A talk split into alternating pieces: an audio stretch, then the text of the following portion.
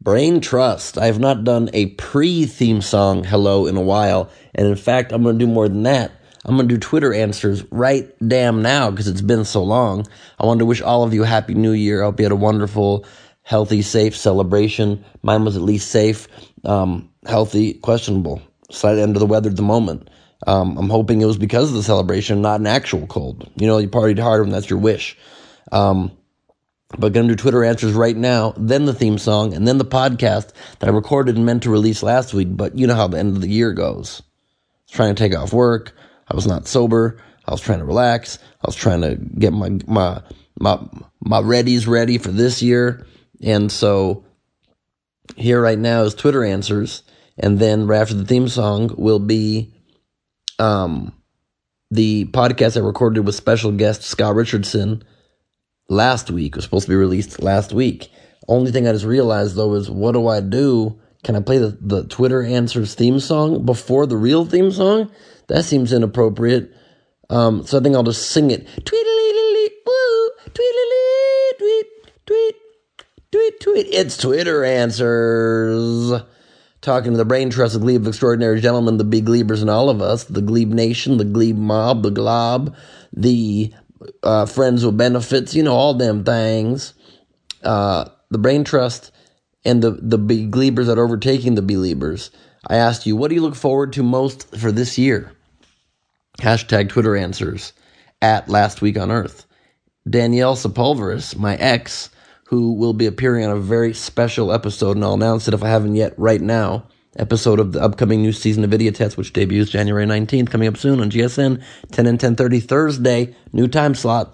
An episode where all of the contestants are my ex-girlfriends. Completely bananas experience, and it will be bananas to watch. I already just saw a rough cut of it. It is bananas. They say crazy things about me. It's uncomfortable. You'll enjoy it.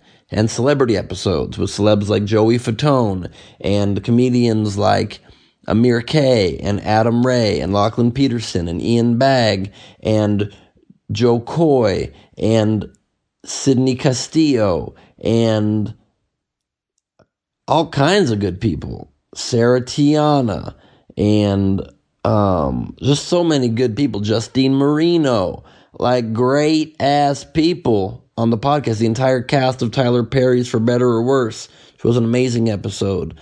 A lot of good surprises. A lot of great rivalries. But that girlfriend episode, holy. Anyway, Danielle, sorry for the long tangent. Danielle, one of the exes on the episode, at Elsep, E-L-L-E-S-E-P, on Twitter, great author and writer of many an article, follow her on Twitter, says what she looks forward to most this year, writing something that changes the world, or at least me, for the better. So that was really magnanimous and then became downgraded to or just selfish. But that's cool. Goals are goals. You know what I mean? Gian Cannon at Gian Cannon says, 1, Trump inauguration.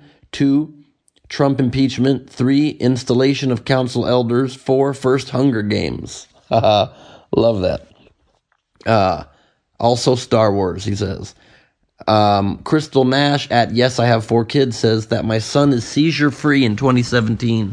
His seizures started Halloween 2016, had 5 before year-end. Hashtag epilepsy, hashtag autism. Well, that is a beautiful goal, so I'd like to share it with you. I hope that will happen. And look into weed. I've seen stories on legitimate news sources, CNN and others, that say weed can help that. I believe I'm right about that, but research it. They have weed that doesn't get them high, just like CBD oil that can get them just not high. You know what I'm saying? Ashley at 8, small town girl 8 says, I'm not even going to sugarcoat it. 50 Shades Darker. Oh damn! I just saw the title of the movie 50 Shades Darker yesterday, and I didn't see 50 Shades of Grey, but I heard the sex scenes were underwhelming but still hot. I Googled them, and I agreed with that assessment. But then, 50 Shades Darker, you got to assume they're up in the ante. I'm in. I'm always in for a good movie sex scene. That's something you can rely on with me. So I feel you there, small town girl 8. Cammie Sheffield at Cammie S. Tacos and no Trump. Seriously. You're obsessed with tacos. And my God, do I admire that about you. Bridget Woodbury at B. Woodbury. who runs the @LastWeekOnEarth Twitter account, says, "My inauguration weekend mugshot. Hashtag no justice, no peace." Damn, throwing down the gauntlet there, Bridge. Bridget lives in D.C., where the Women's March on D.C. will be on Inauguration Day.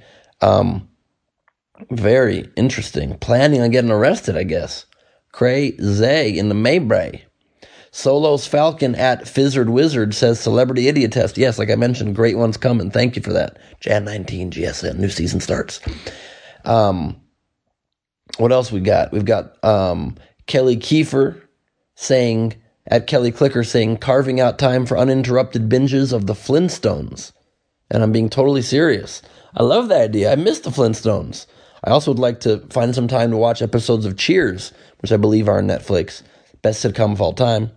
Gabrielle Mag @GMAAG, our old friend Gabrielle, who was so kind to come to my show in New Orleans and make me this awesome Glebe Squad travel mug, says, "You finding that special someone that truly makes you happy and really appreciates how great you are. You deserve it."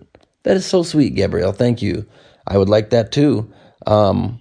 Maybe it's in the works. Stay tuned.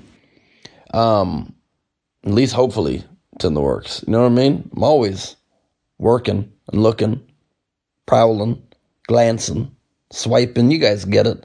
Skip Press @SkipPress says, "Tomorrow. Looking forward to tomorrow." Beautiful. Very beautiful. @Beth_Fezor says, "A Kardashian divorce." I mean, why even mention it? It, of course, will happen. It happens every year, many times a year. You can set your clock by it. Chris UK Brain Trust @UK Brain Trust, the British Bureau of this podcast. And I apologize in advance because there is no thunder round this week, and it will come back soon. But I will read what he says here. "Answering a Twitter answers on time. Shit. Well done, my friend. Well done, my British friend." The British Bureau of this podcast has been held down quite classily by you, I will say it. @LawMS17 says, "I plan to sneak over the border into Mexico and get a job at an American factory." That's very clever, funny, and a little confusing. Political, too. Me likes. @Daniel Lee Lewis @DDJR Lewis says, "Looking forward to the Trump presidency. It's going to be pure snarky entertainment." I do not disagree with that. On a similar but different note, @Carrie Stucker says, "The beginning of the end of the world at the hands of Commandant Cheeto." A lot of people said similar things. I hope not. He is Cheeto-like, though. I'll grant you that. Pear Bear 91 says, "Rediscovering my inner bitch." So that's... sounds terrible, but good luck. John Hollowich, optimist for PA Gov, our old pal, "Continuing to grow and change for the better." How sweet and straightforward and not funny, but God bless you. What else we got? Michelle @FabGirlShell, "Educating on toxins and provide safer beauty and personal care products to everyone. #BeautyCounter. That's the name of her product line. I don't know it personally, but I do believe we have so much toxins in our food and our makeup and our things. That's something trying to get the toxins out I'm in favor of in principle. Eric Berkheimer @EBerkheimer82FL. "First known case of father-daughter incest in the White House." I mean, wow. He definitely wants his daughter, Trump. He's into Ivanka. At the convention, came after Melania's speech, barely touched her shoulders after Ivanka's speech. Grabbed her low on the hip, all sexy. Very strange. She had to shoo his hands away. But we don't want any incest in life anywhere, let alone in the White House. So I can solve this for you. I will take Ivanka off your hands, President-elect Trump. That'll be my service to our country. I'll take care of having sex with Ivanka. You do the presidenting. Is that cool? And we've got @LetterFan saying, "Being on your podcast this week." I see what you did there. I see what you did there. And I like it. @BraveBones, "Crepes, delicious crepes." Truth. I like a good grilled chicken crepe with whole button mushrooms in there. Some cheese. Deliciosa. Kimberly @HugsAndKiss3, "Putting more laughter in my body from the one and only super hilarious Ben Gleib. Laughter gives you comfort and joy." Very sweet of you. You're too kind to me. You're my eternal promoter. You and Stephanie Walters also, who says, peace, love, happiness, laughter, joy, kindness, and promoting you, Ben, for 2017. Y'all are too kind. Y'all are too kind. We've got Nicole MT16 saying, the first time Donald Trump interrupts regularly scheduled programming to call Rosie O'Donnell a fat bitch. Oh, no. Hopefully he doesn't do that. She's a lovely person, Rosie O'Donnell. I don't know her personally. I think she has a nice body. Did you see Exit to Eden? She's got a good, plump body. Plump is in these days, okay? I'd like to say that. I mean, Trump will probably go off on her at some point. I don't disagree. At Bobby Jules, Trump being drug off in handcuffs for colluding with Russia. Possibility. Definite possibility. Half-ass overachiever, half-ass DOA, saying, watching all the people I know who voted for Trump realize what they've done. Yeah, good chance. Good chance that's going to happen as well. Lori S. at Cole's mom says, you have a podcast? Hurtful. You dedicate your heart to a thing practically every week for 6 years, and then something like that happens. Hopefully you listen to even this one to hear yourself appear on it. And we've got CJ at M_Blade, moving to Las Vegas and proposing/marrying my girlfriend Debbie. Also surviving the first of 4 years of Trump. I hope she doesn't listen to the podcast, and then if this has been ruined, your proposal strategy. So, shit. You shouldn't have probably tweeted that. At Allison A. Kaysen saying, being nicer, design more, help more people, and mostly make my kids happy. That is really sweet. That is really, really sweet. And lastly, Tamala De Sursa at Tamala D says, the apocalypse. I think I would really shine in an end-of-world situation. You see, a lot of people thinking that. I hope that does not happen. I think I'd shine in it too, but you're only shining for a limited amount of time. So I feel like it's not a wish we should wish. So let's unwish that wish, even though I do realize the podcast is called Last Week on Earth, and this episode is called Doomsday Clock. But all that said, I hope you all have a wonderful, cheery, bright day. And Last Week on Earth is starting right now. We will not be driven by fear into an age of unreason. Oh my God, guys, listen up. I have an announcement to make. Did you guys know that I'm like the #1 Google search last week? It could be the stuff of history, however, one way or the other. Okay, is Jessica Simpson here yet? And to those critics who are so pessimistic about our economy, I say, don't be economic girly man. And you'll never have to pour or measure detergent again. Can we all get along? Terror, horror, death. Film at 11. How many sides does a triangle have? Damn, 4. There's no side. 1. Last week on Earth. Last week on Earth. Last week on Earth. Last week on Earth. Hello, everybody. It is so great to hear your voice again. I don't hear your voice. It's great for you to hear my voice. That's presumptuous of me to say. Listen, this is an information receiving module. It's a way to receive information. Words have been... my vocabulary has been shrinking by the years. Just start the podcast.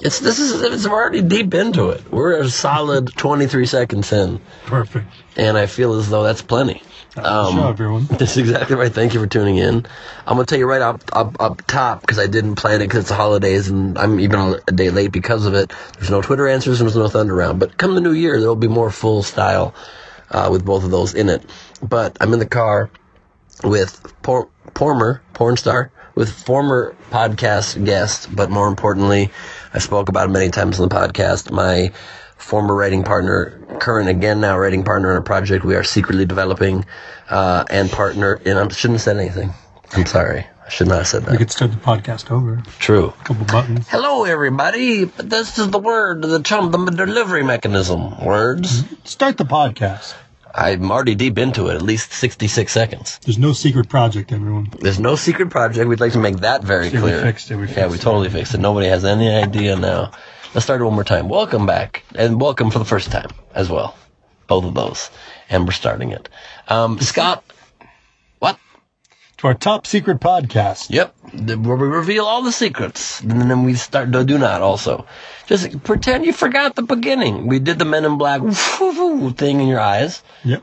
And you don't know what the hell we're talking about. Did I have to see it for that door? Yeah, I was you're right. In my head, that's what I was doing. I'm like, I hope it's enough of a approximation of it, and it would jog a visualization of the Man in Black thing that clears your memory, but maybe it doesn't. And that's an entire possibility. But the man that I own comedy juice with, only the best brand of live comedy on the planet, on the planet Earth, shows every single Wednesday, the Hollywood Improv for like 15 years, at the Irvine Improv on Tuesdays, every Tuesday for many years, Gotham Comedy Club every Tuesday in New York, and San Diego at the Madhouse Comedy Club every Wednesday. So go to comedyjuice.com for all of our shows. Scott Richardson. Found really long intro. I didn't know I was still being introduced. Yeah, you were still being introduced. You're about to leave the car. You're about to leave your own car, and I would inherit your car. Yeah. I thought the podcast had been over. If somebody walks away from their car, you get to inherit it if you're still there, right? I think so. Yeah. That's how it works. That's etiquette. You don't have any social media handles people live tweet along with, do you? I don't. You're off the damn grid, and I admire that in a man. It makes me scared, and I'll never be that man, but I like it. I cultivate empty space. Wow, that's deep. Yeah, it probably was too deep for the beginning of the podcast. Is that something that you actually try to do? Yeah, absolutely. Cultivate empty space. What does that mean to you? You have to find time to get away from input. There's just so much input in the world that we live in. I personally think it's one of the big detriments to creativity and to sort of finding your own way through life, because I think we're so influenced by other people. I think it's human nature that if you constantly are watching what other people are doing and thinking, you just think with the herd mentality. So I think to be an original thinker, to find your own way, you have to intentionally be able to turn some of that stuff off. And so I'd choose not to be on social media for largely that reason. That's great. I want to tweet that. I gotta tweet how deep that was. All right, nice. I think that's beautiful. But also, please at least acknowledge that you understand my hands are tied. You're not a performer. Oh, for sure. It's a different career. I have to be on it. Yeah. Unless I'm gonna go in a basement and write Catcher in the Rye, and then I'll just jump. You know, I've talked about that over the years. Jump leaps and bounds over the incremental growth and followers. But to me, it's not about trying to hide and come out with a masterpiece. I truly love entertaining and informing and bringing content to people, and so I like being able to entertain them on a daily basis. Can you hold that for a moment? Yeah, 100% agree, and I think it actually speaks volumes to the differences between you and I. I mean, for years as your writing partner, the most often asked question that I got was, do you do stand-up? Do you perform? And I always try to explain to people I preferred life behind the camera, but I think that's a big difference between you and I, and therefore we have different social media participation. And when you and I were writing the Glebe show for National Lampoon together, let's have to take a deep breath for a second, guys. Just a no reason deep breath. For no reason. Although it seemed like there was some like frost or something that came out of your mouth. Very cold. Very cold. This is Los Angeles and it's winter. Yes. So please keep that in mind. But frost. Did you say frost or frost? I hope you said frost, but it sounds like you said froth. No, I definitely said froth. I might have a lisp tonight, but no, I said frost. Welcome to the club, brother. But Scott Rubin, the old editor-in-chief of National Lampoon, said to you one day, we were on production of the Glebe, she's like, don't you wish you could be doing these things and being the guy on 3rd Street breaking the bottle on his head and being the hypnotist character, Zoran, and with the funny tag phrase, and you're like, no, I kind of prefer being able to write whatever crazy thing comes into my head and making him do it. Yeah, that was exactly the point. Was you were the conduit. I got to think of whatever things cracked me up. I remember for years, if you remember, I had a joke. I really wanted to light you on fire for an episode. Yeah, I do remember that now that you mention it.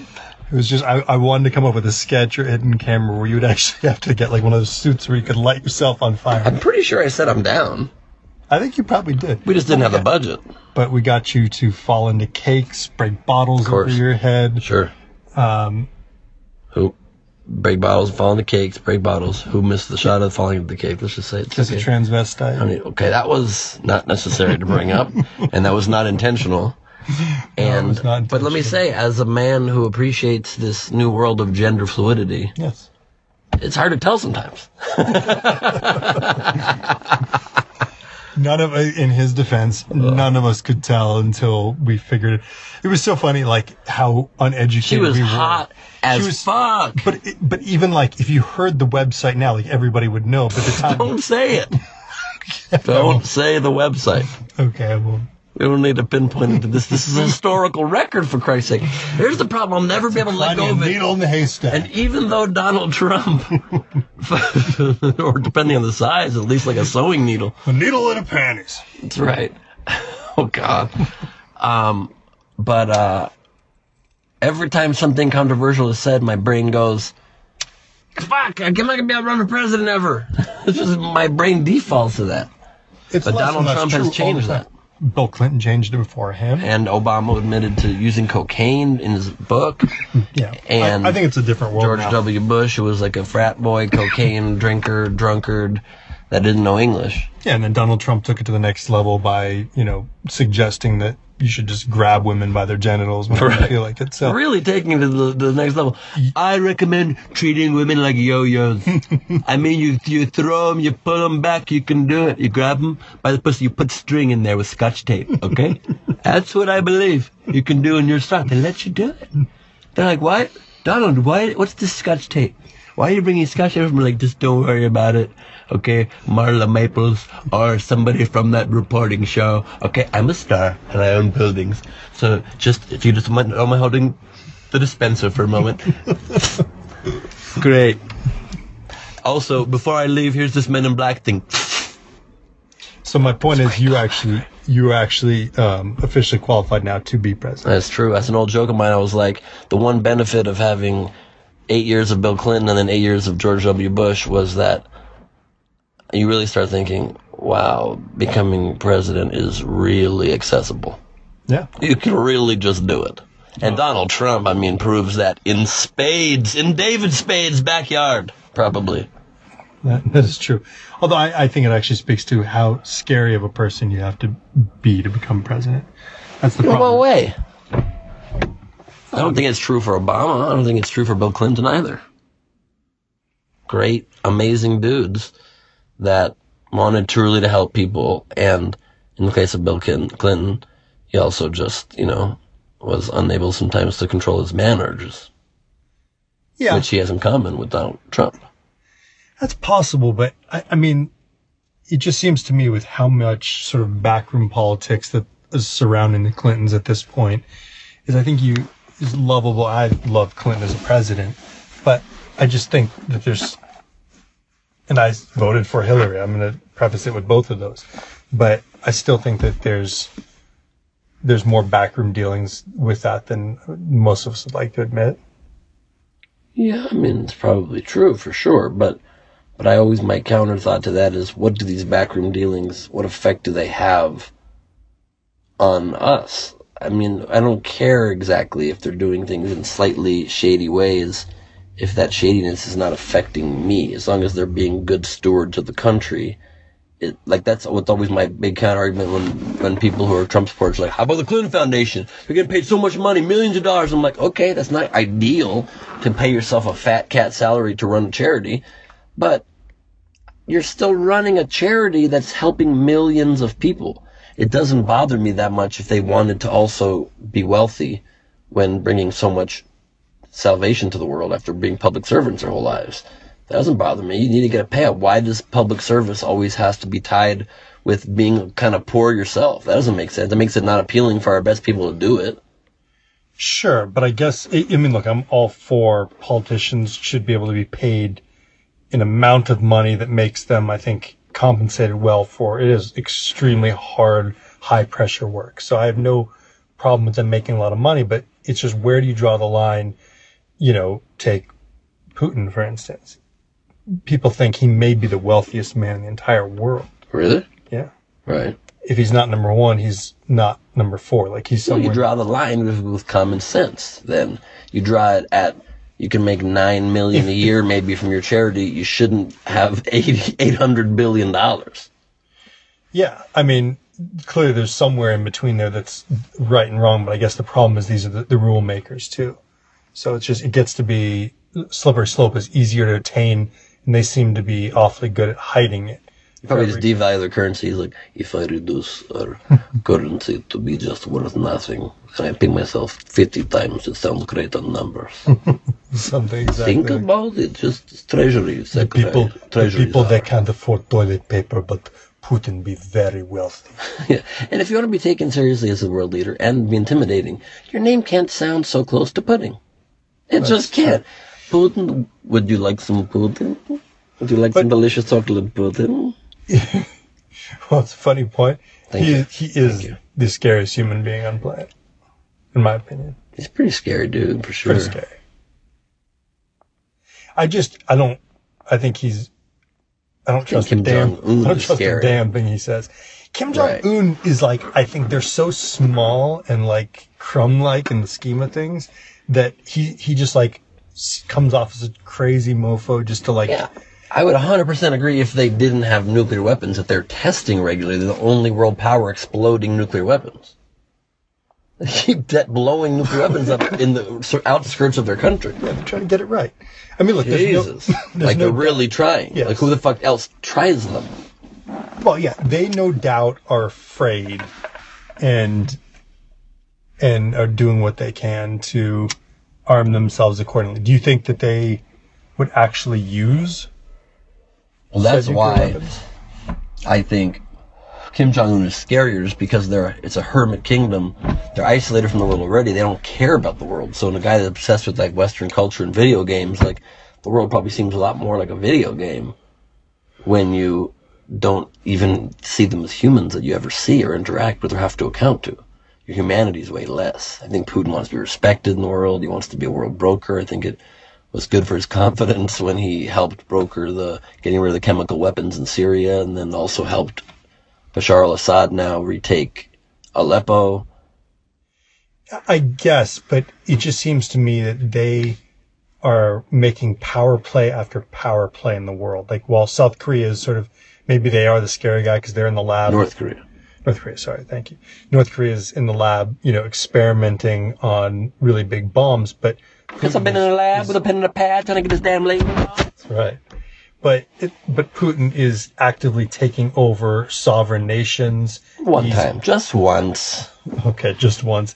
And literally fighting a proxy war against the United States and the Middle East. And really, I think, taking stewardship of the Middle East. So they are making massive power plays in the world currently. Massive power plays. I do not disagree, but I don't think stewardship, just because we help in lots of countries and they're helping in one country for what they see, I think, and that's another way where, that car almost hit us, where Obama was genius with, in some way, the pragmatic solution he had to make with Syria by just not getting that involved and letting other countries if America doesn't want a ground war in Syria, we can't win it without, we're not going to bomb the shit out of a foreign country for no reason.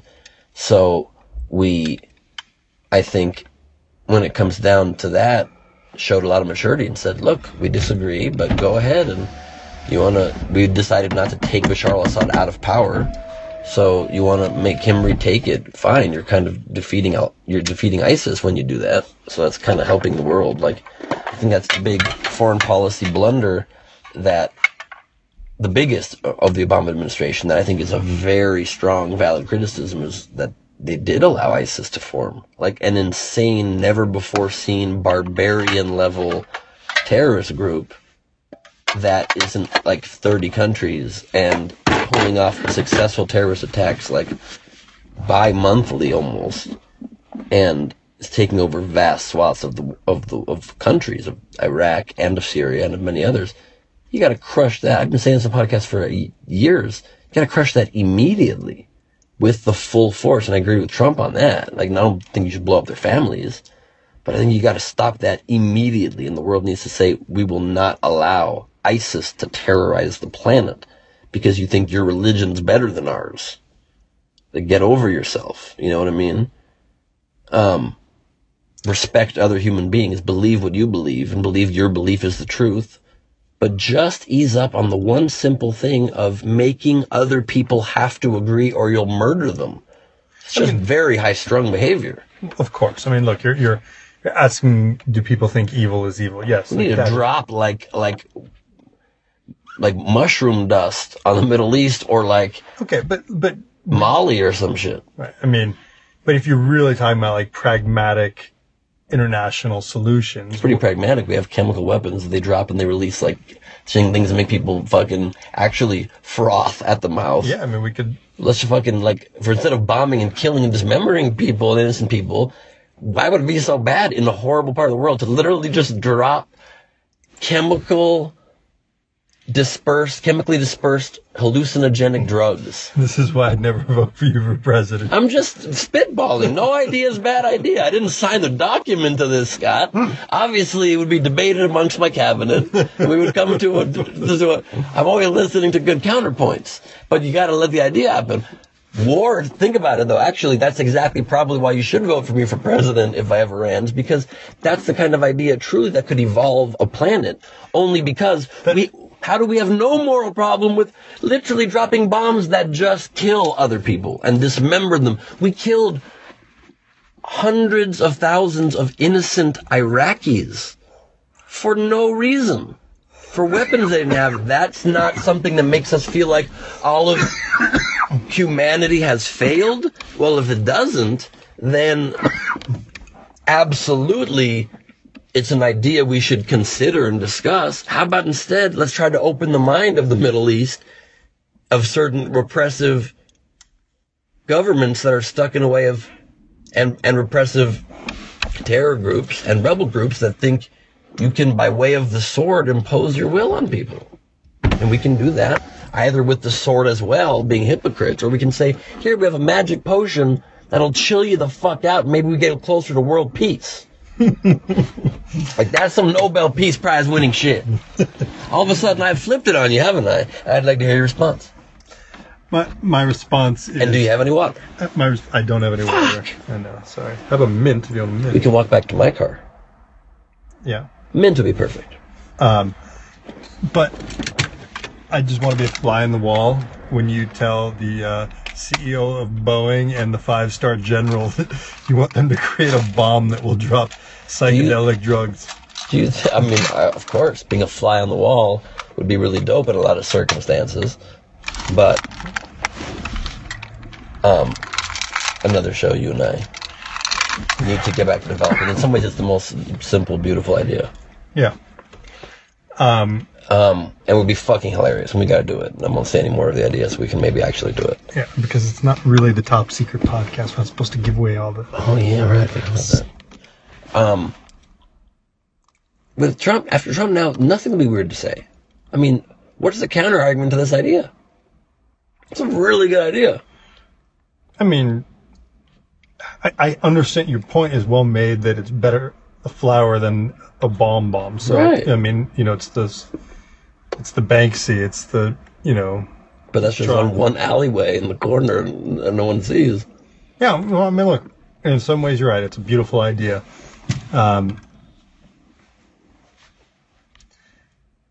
My counter-argument is just I can't imagine people agreeing to do it. I don't know why. And it's a weird thing. Of course, because we don't think along those paradigms. Yeah. We'd rather kill people. That makes more sense to us. Yeah. Innocent people had nothing to do with discrimination. Well, okay. But you can't say that because we are trying very hard not to kill innocent people. Now, there is an acceptable... We're trying very hard. Over 100,000 innocent Iraqis is the most epic failure in humanity. It's like a fucking genocide. That's not a genocide, but that's an egregious crime against... It's an egregious error. I'll just say at the very least, most favoring... I can phrase it because this is being recorded. Right. Fair enough. I mean, there's... That's unreal horrendous. I mean, how does that make sense on a human level? If we had the worst terrorist attack happen on our soil, 9/11, that killed around 4,000 of our citizens. Right. Do we think our lives are more valuable than theirs? That we can say, well, the way we're going to get back to that is not the people that did it. No. If we're going to kill 150, I'm ashamed I don't know the exact number, but 150 to 200,000 Iraqi citizens? So while I don't feel this way, and I think a lot of people in our country don't feel this way, there are plenty of Americans who would say that our lives are more important. That is fucking insane. I wouldn't even say that. That our lives are more important than other human lives.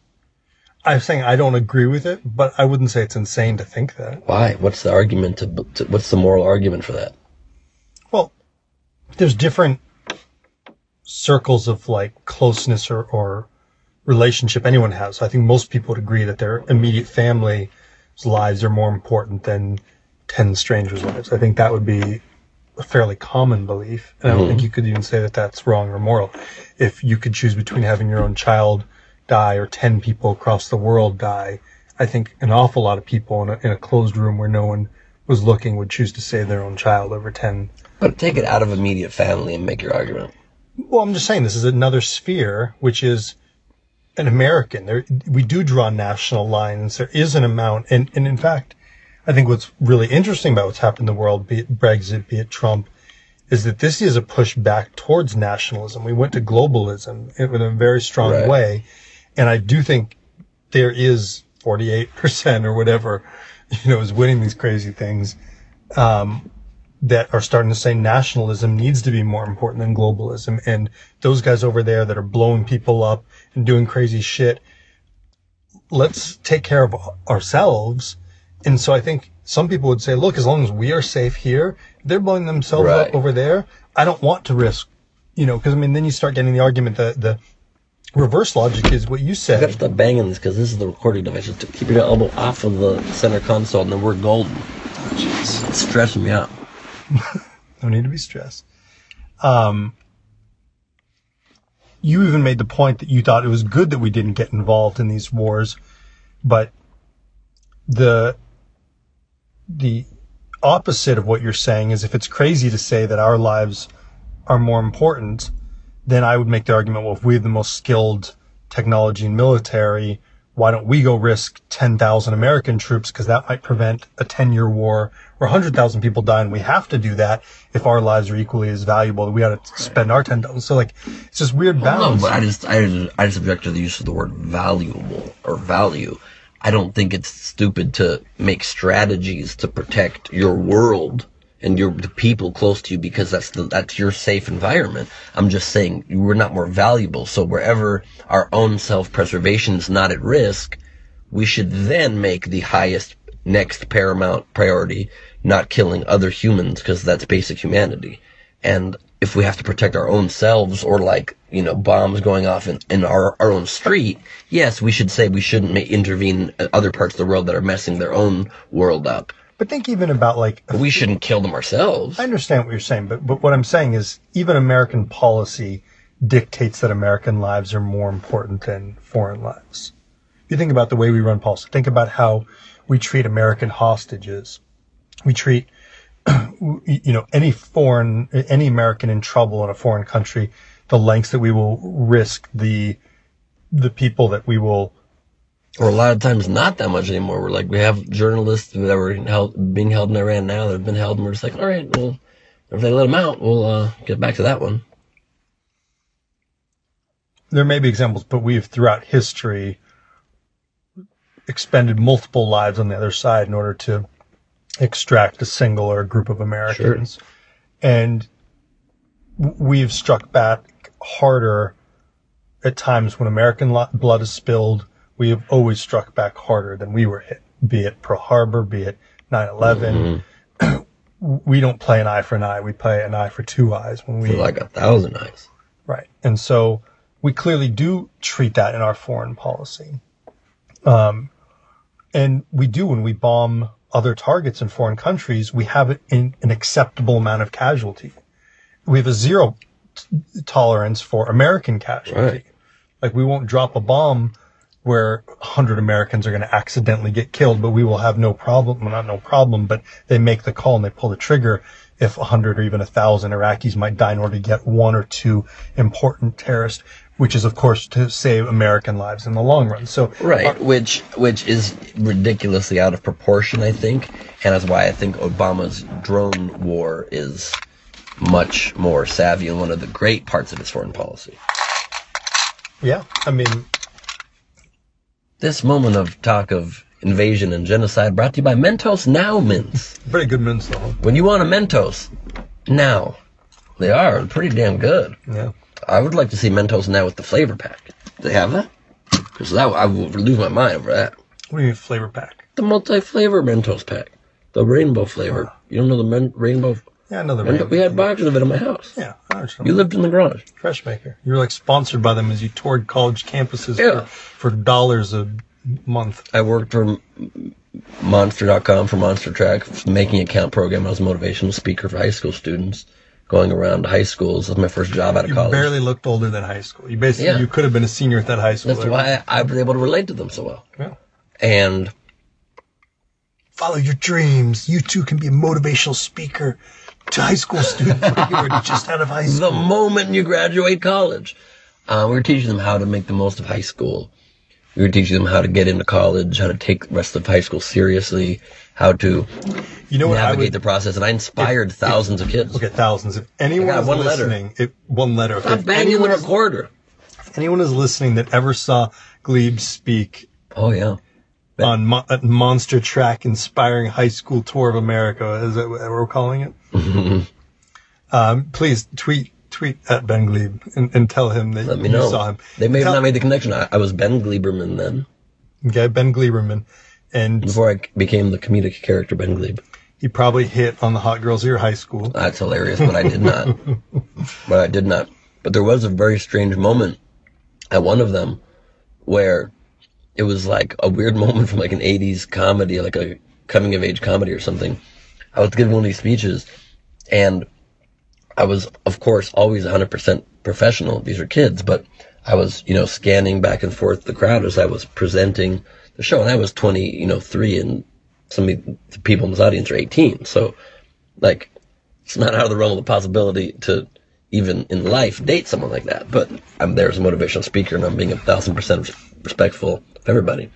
And this one really pretty blonde girl sitting with her friends has a lollipop in her mouth, and literally starts to try to distract me, like blowing the lollipop, like licking it seductively and trying and putting it in and out of her mouth, like you'd see in a movie, like trying to throw me off. Or like Dreamweaver playing in the background. Totally. Yeah.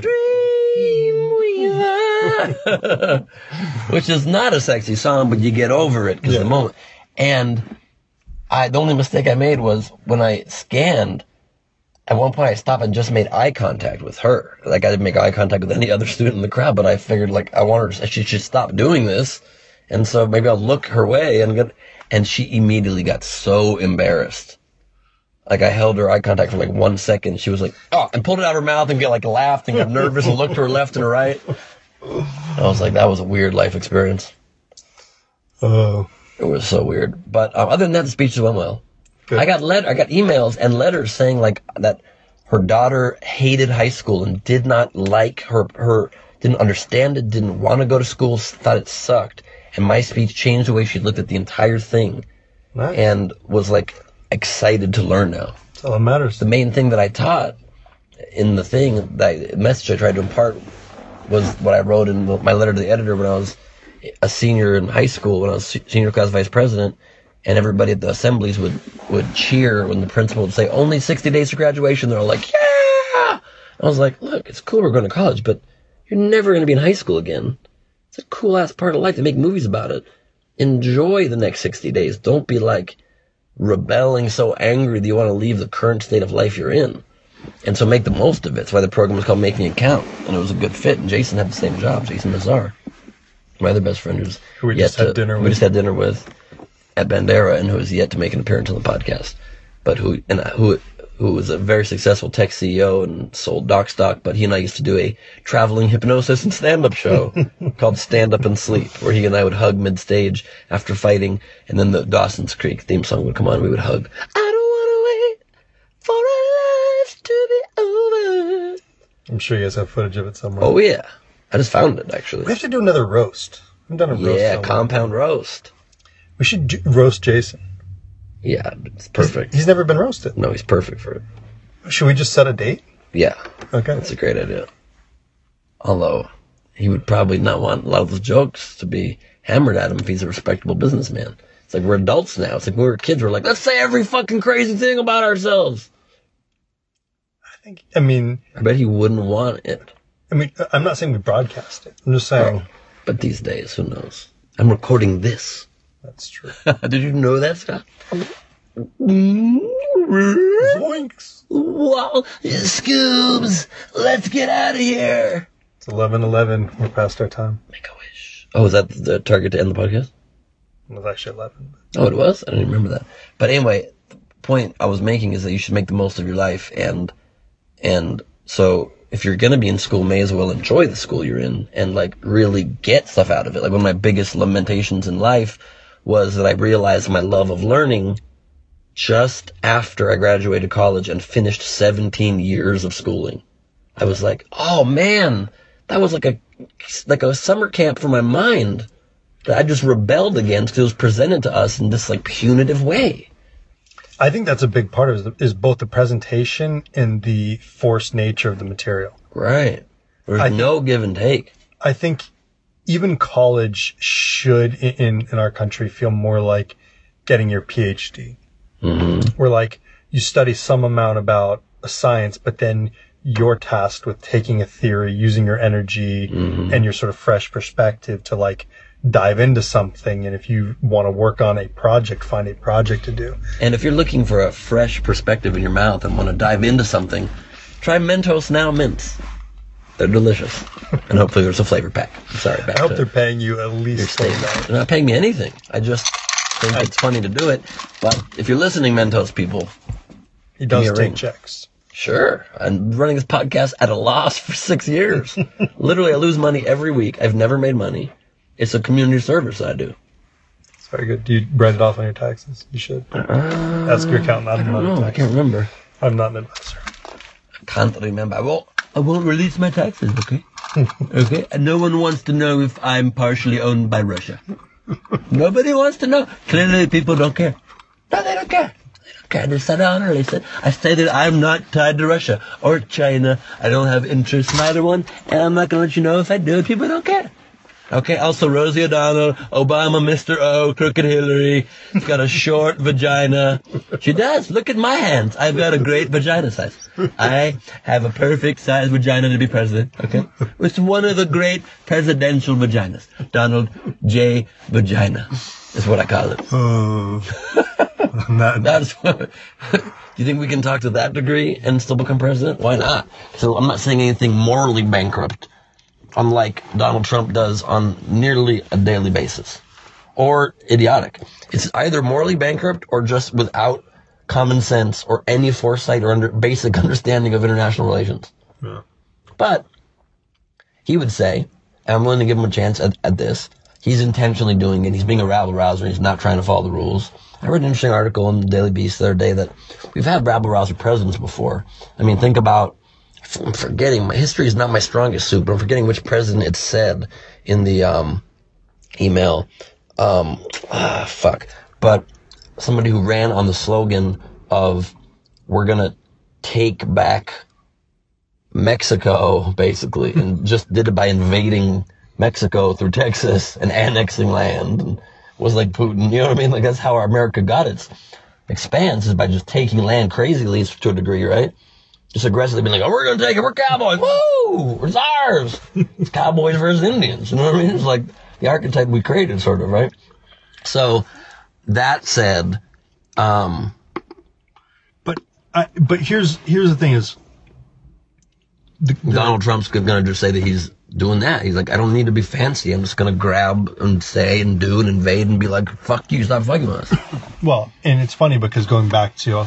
I think the people that support Donald Trump are the ones who think America's success is more important than everybody else's success. Because I think whoever leads in any dynamic, but, you know, if you're talking about a country, the most powerful leading country in a world will have a huge amount of influence on how the rest of the world acts. You know, we really set the tone. And so for the last, you know, however many years, we have set a tone of non-expansion, non-aggression. Well, he's 8 years only.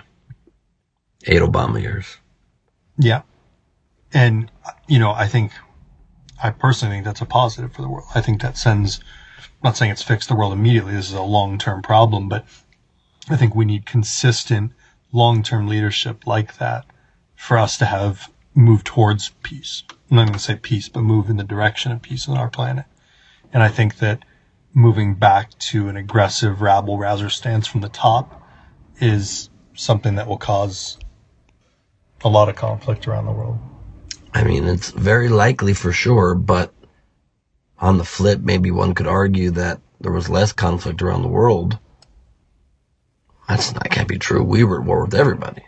So I was going to say during Bush, then during Obama, because during Obama, we were at less war, self-preservation. So look at it from that perspective. It's almost the flip of it, because the candidates who act like they value our lives more are the ones, these horrible terrorist attacks happen on our land and we overreact and kill all these people in other countries. Whereas a more conservative policy, more isolationist, really is what Obama was in foreign policy and not what Trump says he wants to be. So in that way, it's not nationalism versus globalism. It's the opposite, at least with attacking people and invading and tying our blood and treasure there. So in that way,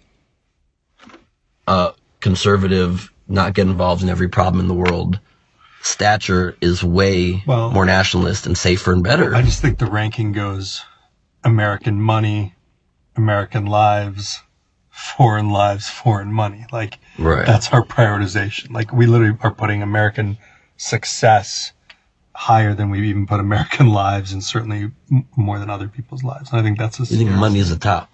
Yeah. American money, the top, then American lives. Mm-hmm. Yeah, I mean, that's certainly true in every, like, business that is, like, trying to patent genes and trying to then not support health discoveries that don't make them money. It's like the epitome of evil. We've got a lot of evil. Even just ignoring... in some of our systems. Ignoring the dangers of fossil fuel and climate change and being in denial there. The whole I know better than the scientists. I mean, it's just a ridiculous stance. And I would say, like, in everything in my life, like, take the road of caution. Like, you fucking put on sunscreen just in case. You put on your seatbelt. Common sense again. You put in your seatbelt, not because you plan on getting into an accident. Right. So... even if you're not convinced of the science, like, doesn't it make sense to you that putting this, like, dirty smoke into the air that you can see stays in our atmosphere, in the air, and you're breathing it every day, you have to wear face masks, isn't healthy? So it's one level removed, but it's a very clear example where we are putting future quality of life, if not lives, below current money. For sure. We do it every day, all day, every day. So that's the problem. So then... two things. To what degree do you think that is a truly negative force and value system that we're trying to impart on the world? To a degree, we're not doing as bad as China, we're not doing as bad as other places, but... And then that's why it's when we have progressive presidents that try to fix that, then we're good, and when we don't, then we slip into being bad. I think if we are the leader in the world, so we cannot shirk that responsibility. So... with that status, you know, great power comes great responsibility. So if we don't lead strongly to climate change, I think we have failed as the leader. Right. Like, we have fucked up our job. Like, I agree. And I think you have to take that very seriously as a leader. Like, you have to get the planet fixed. So you have to put sanctions on the worst polluters. Mm-hmm. I agree. You have to bring more people. You have to bring them to the table. You have to twist their arms with whatever leverage you can to get them on board. You have to shame them. I don't know all the tactics you're going to use. I'm not the politician to decide what strings and levers to pull. Those are good ones, though. But I think you have to, you know, absolutely put them into a position where they follow along and they play ball. And, you know, collectively, you have to get them to police the world. For sure. That's one of the most important parties if we care about.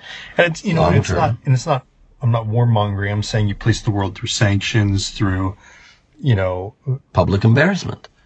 China, again, I like to repeat, doesn't care about you or your lungs. They're killing you with their pollution, but congrats. Yeah. Just like that. Like, be real sarcastic in our speeches. Trump would be good at that. Oh, no, it's great. It's really great that you're polluting the air. No, it's perfect.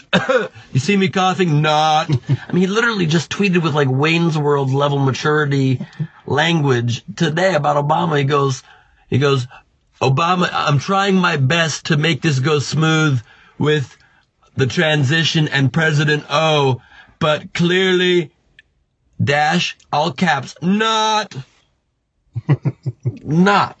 Oh my sarcastic, passive-aggressive nod. He goes, trying my best. I thought it was going to be a smooth transition. Not. I mean, he's like a dum-dum, but he's so smart, actually. I take it back, because he communicates, and that's what the goal with the show, other show we're developing now, that I really want us to nail. I've always tried to do this podcast is to relate language about political ideas in a way that is accessible to everybody. Otherwise, you're being an asshole if you're talking over people's heads. You got to keep it simple. So you have to use three-letter words? Yeah. Or not. Do you think that that the Bush administration's right at all, that invading Iraq and establishing democracy there is any degree responsible for the, in the immediate years following start of the Arab Spring that made all these Arab countries think they could overthrow their governments and have democracy? Yeah. So then, is that a good use of American force? I mean, I think the only answer is we'll see. That's what Bush administration always says. They won't be able to accurately know our effect, and if we were successful for like 50 years. Yeah. Yeah. I mean, history will eventually, I think, have a solid opinion on it, but I think it's going to take a long time to figure it out. So last thing before I cut this is before we started, you said there's a doomsday clock, and being this podcast is called Last Week on Earth. I need you to explain what that means. Okay. So I first learned about it from one of my favorite all-time movies, Watchmen. So if you... I thought you were going to say Annie. That's one of my other... makes me cry every time. Harry and the Hendersons for me. Good one, too. They have a language. So Watchmen, if you haven't seen it, it's a superhero film on sort of the surface level, but below it has like some powerful like philosophical representations and kind of gets into how different philosophies operate and you know, through different characters. So, but in the movie, there's a clock that is always a couple minutes before midnight, with midnight basically being nuclear war. And so throughout the movie, the hand, gets like 2 minutes to midnight, 1 minute to midnight. And I thought that was sort of an interesting convention that they'd come up with for the movie, but, in doing some reading about it, found out that it's actually a real thing. There is an actual clock where a group of scientists internationally from different countries across the world keep actively how many minutes we are from nuclear war. And like the Cuban Missile Crisis, I think we were 1 minute before midnight. But throughout history, it changes. And so I don't know where we are right now, but last I heard, I think we were like 5 or 6 minutes to midnight. 5 or 6, and we were 1 minute away before? Yeah. And then what's the average? I have no context here. Have we ever gotten to like 2:15 p.m. or is it always in the 11s? It's always in the 11s, yeah. It's always in the 1150s? Like, you know what I mean? Like, what's the context? I think as long as there are nuclear weapons, we'll probably always be within 10 minutes of midnight, I think, is maybe the context. Okay. Well, there's always going to be nuclear weapons. How are you going to ever get rid of all of them? That's a conversation. What's that flashing light? It's a street light. Just went out on us? Telling us to... So... It's a real clock, and we don't know relatively how close we are, but it seems like not that close, but not that far currently. You can Google it, but yeah, my prediction and the doomsday prediction is that during Trump's presidency, we'll get closer to midnight than we have been since the Cuban Missile Crisis. I unfortunately agree, and that's the scariest fucking thing about it. So on that note, Make sure you try Mentos Now Mints, because you might not have a later. Mentos Now, it's not Mentos Laters. Fresh breath for your last kiss on Earth. We're also not brought to you by Now and Laters, which is just a confusing name for a candy. Agreed. Unless, or greedy on your time. It's like they want us always. Yeah, they want us to eat them now and. You know, in that boardroom they discussed for some time, I think we should call them Now and Before and Laters. And they're like, I think we should, let's cover all the time zones. Pacific Now and Later 4 behind an Eastern. So you call them Always. Always. But then it sounds a little like a diaper or a feminine hygiene product. Yeah, rash cream. Rash cream. Brought to you by Mentos Rash Cream. If you want that stingy minty feeling from your creams. Ding! Try Mentos Rash Cream. Now available in rainbow flavors. I hope my mom's not listening anymore. Say goodnight, Susan. Until next week. This has been... Oh, nope.